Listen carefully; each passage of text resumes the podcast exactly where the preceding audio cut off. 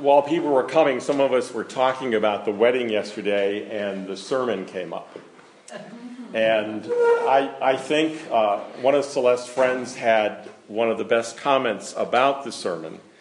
He said that the, the, the pastor, bishop that we were, yeah, he's a bishop, uh, who uh, was preaching was guilty of going 50 in a 30 mile an hour zone.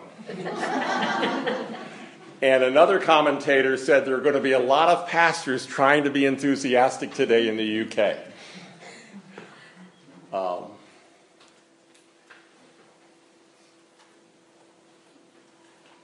yesterday, when I was working on my sermon, and one of the things I literally do is I meditate, I pray on it. I mean, you know, I write outlines. I mean, I've brought stuff from the past, uh, and I, you know, you try to change it for the audience.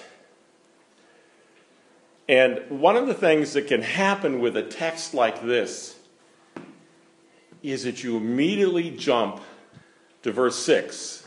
Jesus said to him, I am the way, the truth, and the life. No man comes to the Father except through me. That's a verse that I used as what I think of as an evangelistic club when I was in high school. That was the Word.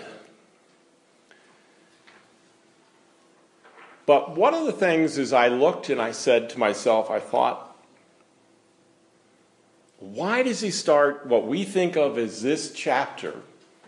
And remember, you have what is called the upper room uh, discourse, sermon, whatever you want to call it, going from chapter 13 through chapter 17. But look at how he starts it. Do not let your hearts be troubled. You see, that's why verse 6 is an answer to a troubled heart. Now, whose hearts are troubled? We're going to look at that near the end, but it was his disciples because that's who he's, he's talking to. And I think he realizes what he said and what we think of as chapter 13 probably troubled them. I mean, he'd undressed and washed their feet. That made them very uncomfortable. That kind of intimacy, that kind of reversal of roles, that he would act as a servant and say, I have to do it. And then in verse 21, he said that one of them was going to betray him.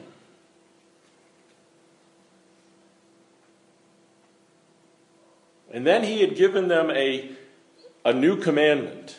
He dropped something on them that he's going to develop later on in this discourse in the upper room. Truly, a new commandment I give you that you love one another just as I have loved you. You also are to love one another. By this, all people will know that you are my disciples if you love one another. Truly, I say to you, one of you will betray me.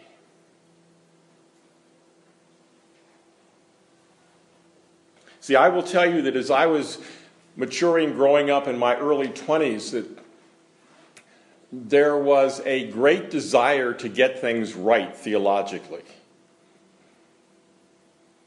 But I had a pastor who, the senior year of my in college, the year Celeste and I were married, who preached through this part of John, who reminded me and put into my heart for God to begin to work, because it was, it was kind of, you know, in terms of my style and my personality.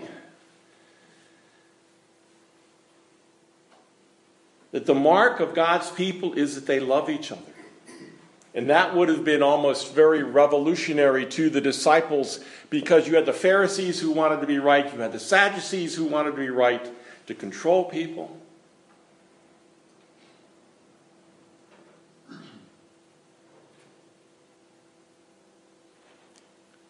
Then to Peter. This is probably what troubled them the most that Peter would deny him three times. Can you imagine the Lord laying that on you in this intimate thing in front of your friends, in front of the people you'd spent three years with? That even though you make all these boasts, Peters, you're going to deny me.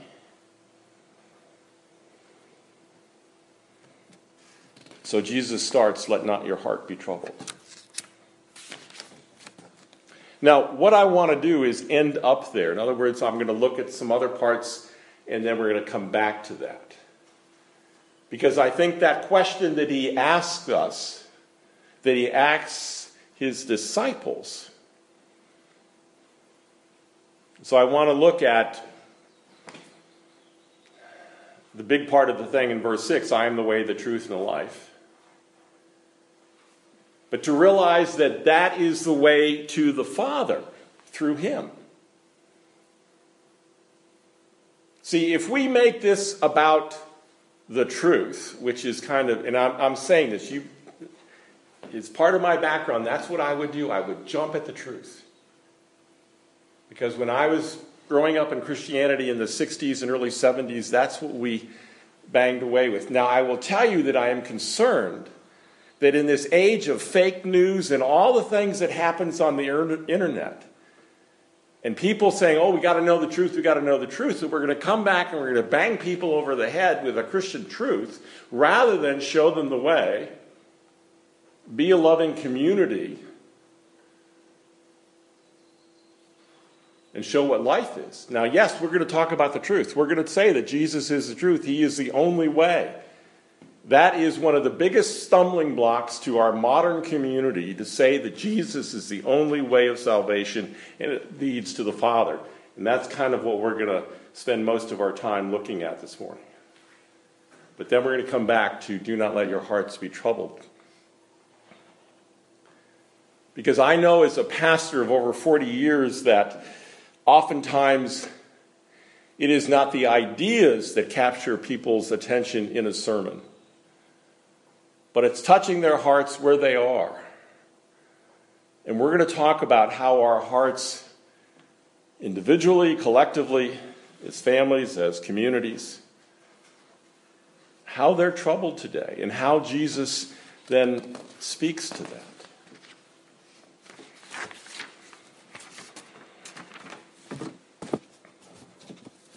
Now, you're getting to know me, so you know that context is important. Why are they in the upper room? It's Passover. Passover reminds the Jewish people of what God did in the Exodus. What Jesus wants them to get ready for is for something that's going to be bigger than the Exodus.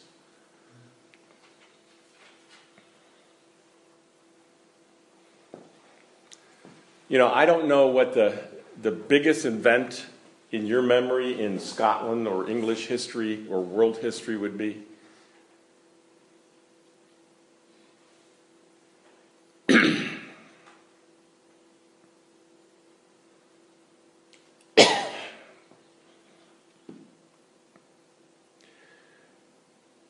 but God, through Jesus Christ, as dramatic as the Exodus was, is going to do something even more dramatic by putting his own son on the cross, putting him in a grave, raising him from that grave, having him minister, speak, teach, and then be taken up into heaven, knowing that he's going to come back.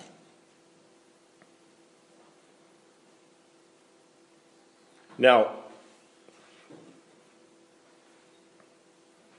I think that in our modern community, that saying that Jesus is the way, the truth, and the life, that all three of those things are stumbling blocks to modern people.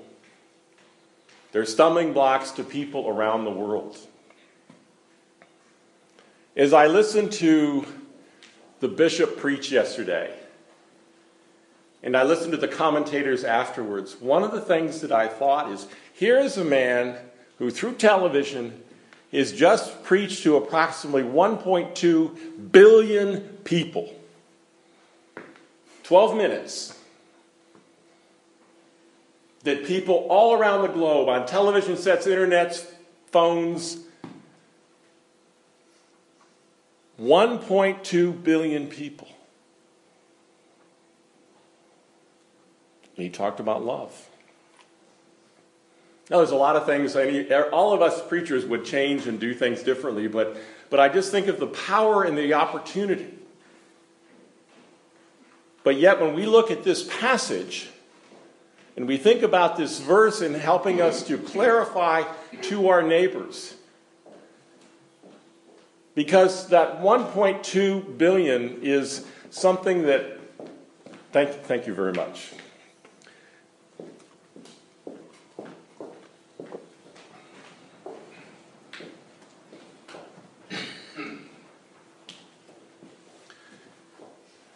When I was a young pastor, I studied advertising because I wondered how do people, you know,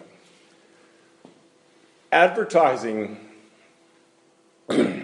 gets people into the showroom. A salesman makes a sale. See, having 1.2 billion people hear something is not the same as a conversation with a neighbor, a conversation with a child, a conversation with a coworker where you really have the opportunity to present a verse like John 14, 6 in its context and in a relationship to offer them the gospel. Because if you look at it before we go down to verse 6, it says, Believe in God, believe also in me. Remember how again and again in these I ams he is asking the question. Remember last week I am the resurrection to Mary, to this woman. He says, Do you believe? Here he's getting it up front. Now, Jesus being the way is something that you could literally preach a whole sermon on because there's so many ways in the scripture that speak of Jesus Christ being the way, the way to the Father. And see, that's one of the things that we have to remember is this isn't about getting something right. This is about getting to the Father. Because that's what Jesus is all about. He came to show us the Father. He came to do the Father's will. He came to speak the Father's words. He is the way to the Father. The Son is taking us there. Now, we have seen other I ams where He is the life, but here, I am the way, the truth, and the life. We look around at a world that is divided, dying, destructive, dysfunctional, all those D words that we use to describe what we're going through as individuals and as a culture. But he talks about life. And I will repeat something I said last week that no matter how hard our situation is, no matter how difficult and disappointing life might be, as a Christian, each day I wake up knowing that I am in Christ and He is in me. That is a foundational thing we as Christians can know that we have the life And it's a life that he tells us he is not going to take away. Now, thinking about Jesus Christ being the truth. Remember, that was a question that Pontius Pilate asked him. But yet, Jesus, in telling us I am the way, the truth, and the life. Putting those three things together with the truth in the middle.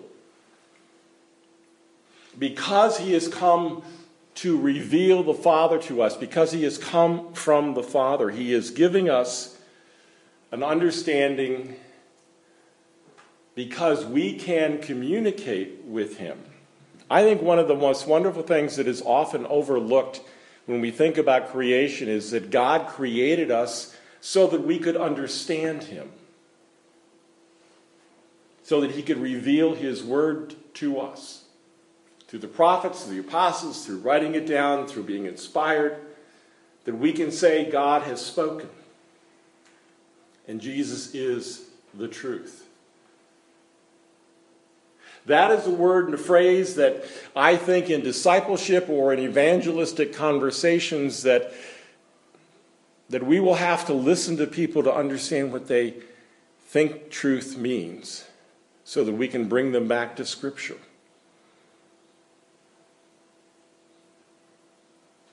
Because if we say we believe Jesus is the truth, then we can back up in our sermon series anyway, a week, and ask, Do you believe that Jesus Christ rose from the dead? Do you believe that Jesus Christ died on the cross for your sins? Do you believe that Jesus Christ is coming back again? Who do you believe Jesus Christ is? See, we live in a world where people want to shape their own truth. I mean, that's one of the things that I think this whole fake news, true news, things like that is really going to make people, I hope, think about. And Christians can speak into it in a way not to beat people up, but to just softly say, you know, what are you really looking for? When people say they want the truth, Is it just something to make them feel better, to make them seem like their ideas are right, or is it about Jesus Christ? And I think this is going to create opportunities for evangelism that will take a lot of discussion. You've heard me use the illustration that Francis Schaeffer used to use with us that he says when he's on a train ride, he listens for 50 minutes before he'd even talk for 10. And I think today you listen for 55 before you talk for 5 because the bridge is so big. For most people to get them to say that Jesus is who he says he is.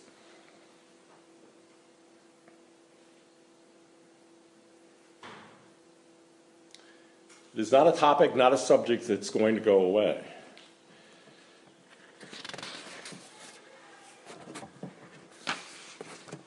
No one comes to the Father except through me.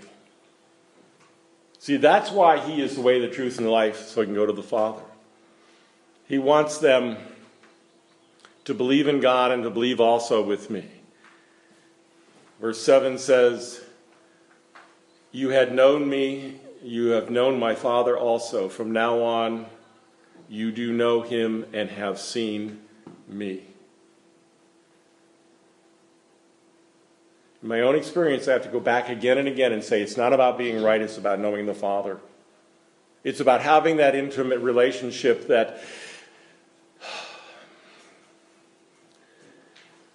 later on in this chapter, in verse 18, he makes a statement that is so powerful about why we need to know the Father. In verse 18, he says, I will not leave you as orphans.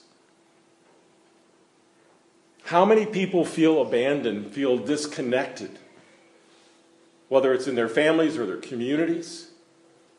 And you've heard me say this before. Why are orphan stories so popular in English literature? I mean, the most recent big orphan is obviously Harry Potter. But you go back to Dickens, Peter Pan. All these orphan stories. And God's through Jesus says, I will not leave you as orphans because I'm leading you to the Father.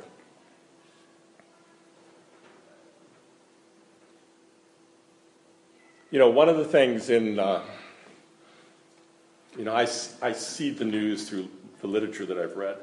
I look around at what's happening with young people, and it reminds me of Peter Pan when the, the lost boys are on that little island and they never want to grow up. And they're orphans. They were street kids who were taken from the streets and brought to this island where, you know, eventually Wendy and Peter Pan are going to take care of them. But Jesus came to bring us to the Father. See, it's not to be the smartest person in the room. I went through a stage like that, and then I realized I'm never going to be the smartest person in the room. But sometimes you try to act like that. Because when I was in college, and all of a sudden, all this wonderful knowledge through these unbelievable teachers was coming to me. And Francis Schaeffer came and just opened up a whole new world, and my professors opened up unkind, un- unbelievable knowledge in a Christian college. But that pastor kept bringing us back to it's about love, it's about coming to the Father. See, I don't know what troubles your hearts. I know some of you are troubled. There are families where the generation of grace seems to have been interrupted. Pray for your children and for your grandchildren. You want God to touch their hearts.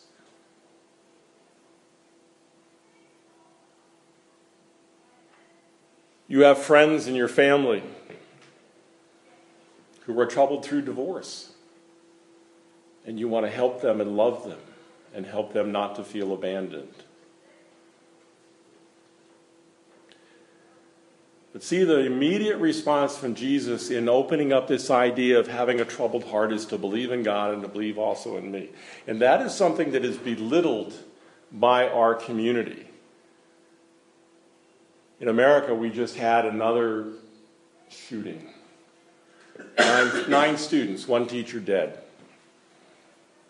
And a lot of people say our thoughts and prayers are with you, and there are people who say that doesn't do any good. But yet, I will tell you that if we are not willing to believe in God and to believe in Christ, if we're not willing to have that kind of solid foundation as we seek to love our neighbor as ourself, to love each other to be a sign that God is among us, and then to build onto a public discussion which leads to a public policy that may work. But see, I think, you know, can you imagine how troubled the hearts of that young 17 year old man is?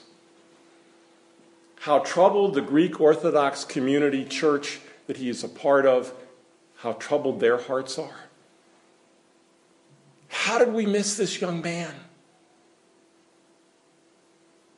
How did we not reach out? People will look in hindsight and realize the misconversation, the missigns, and things like that. This is a place that breaks your heart because you know that there were people who thought they knew him and thought they loved him. But yet, as a teenager, he hardened himself, he angered himself. He armed himself.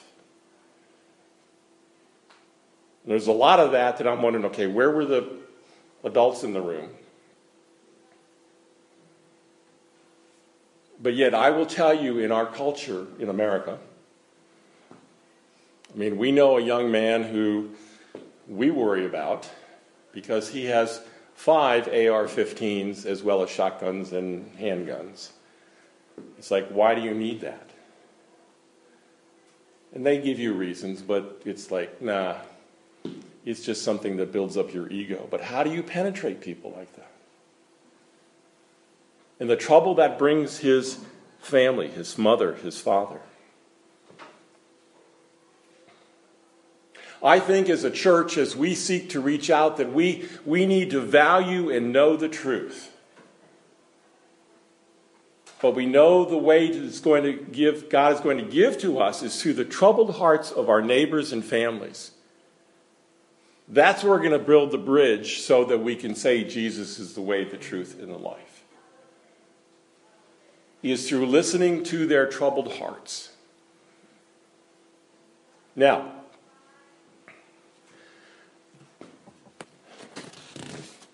I wish there were more teenagers here because I'm going to tell you a little bit about my teen years. when you look back, you wonder, okay, God, what were you doing? Fred was the guy from junior high on to college and early, you know, my freshman year of college in California. The girls loved to come tell me their problems. Wouldn't date me. but they loved to tell me their problems. That I sent out this vibe that, that Fred will listen. Because for Fred, that's enough affirmation that I'm worth something, that at least they don't ignore me. They won't date me, but they'll tell me their stories. They'll trust me with some of the most sometimes seemingly ridiculous and intimate information. It's like, you're really telling that to a guy?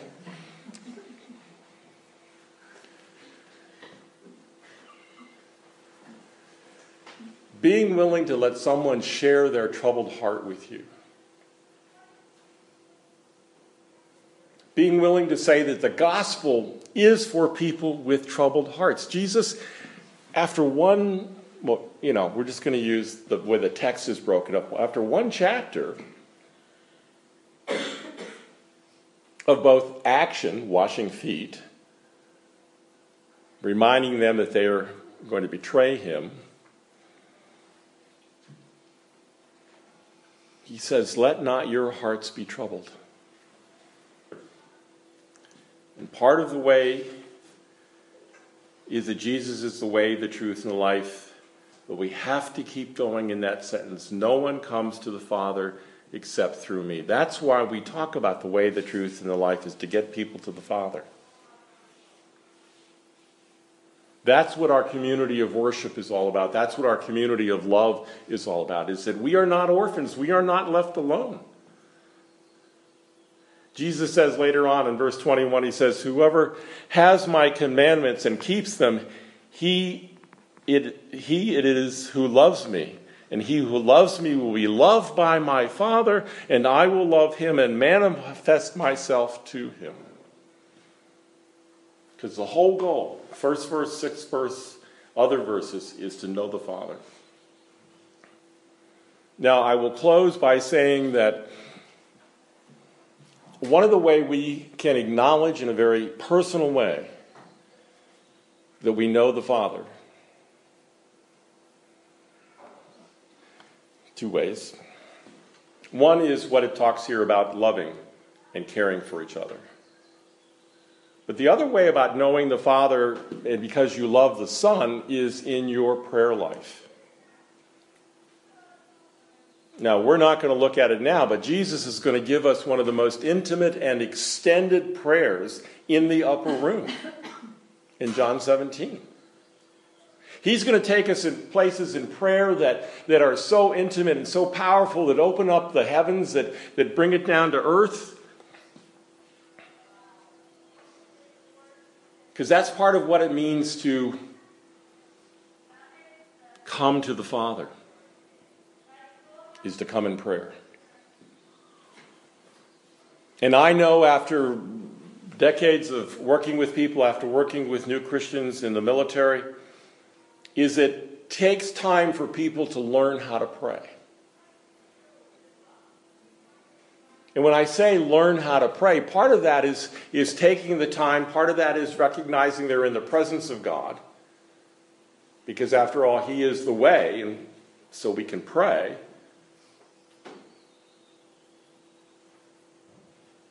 So you're going to spend time with God. You're going to read the prayers of Scripture. You can use the Psalms as prayers, as, as kind of a, a way, I won't say training wheels because that's not the right way, because I still use Psalms all these days because it is a way of using God's prayers, the prayers that Jesus would have sung and prayed, to use that to come to the Father. See, the wonderful thing about prayer and, and knowing the Father is it doesn't matter how old you are. Now, a lot of you know my story in my family that I grew up hearing the Word of God and praying like it was a very, it was just so natural. It was part of who we were. And one of the greatest memories I have is that when my sister, because we all voluntarily joined in when we were coming along, my sister, the fourth child, when she started praying, when she chose to pray, and her three older brothers knew what that meant that God had done something in her life at that young age.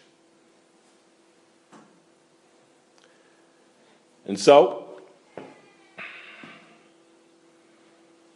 I've got these two verses that I want you to struggle with as I struggle with. To be willing to acknowledge when you have a troubled heart. But then to hear Jesus say, I am the way, the truth, and the life. No one comes to the Father except through me. And that we can know the Father through Jesus Christ. And my prayer is that if you do have a troubled heart, talk to someone. Particularly men. I know that men, both in the United States and I've seen articles here that affirm that they're the same here as they are there, that, that men have a trouble, hard time talking about their troubles. Of being willing to admit that they don't have it all together, that they can't figure it all out.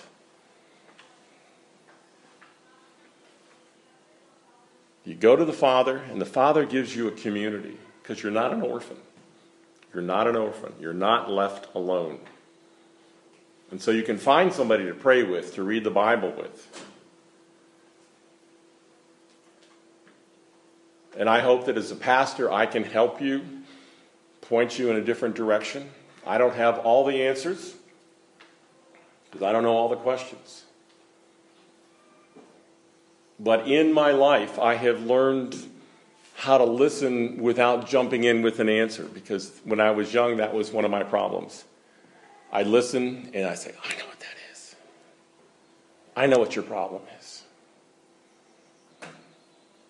Now, there were some problems that I dealt with that were so common, I had to learn to really be quiet because, um, and we're an adult congregation, but one of the things I dealt with early on in my ministry in the military was I would have young men come in, and in five minutes, I knew they were going to tell me that they had committed adultery and were trying to figure out how to tell their wives. But I had to keep my mouth shut until they got done with their story because I wanted to rush to a solution. I don't do that anymore. I listen, I let people tell their stories, why their heart is troubled. And I will close by saying that I believe that there is a great mental health epidemic, both a lot in the English speaking world, the United States, here. Until we admit that there is a spiritual component to that mental health epidemic, it's really not going to be solved. We don't have all the answers as Christians, but we have some of the answers that people need that have real healing in their lives. Because there are real spiritual issues, because they are lost, because they feel like orphans. And so we quietly come alongside people and listen. And become that bridge that we can say, Jesus said, I am the way, the truth, and the life. No one comes to the Father except through me. Let us pray.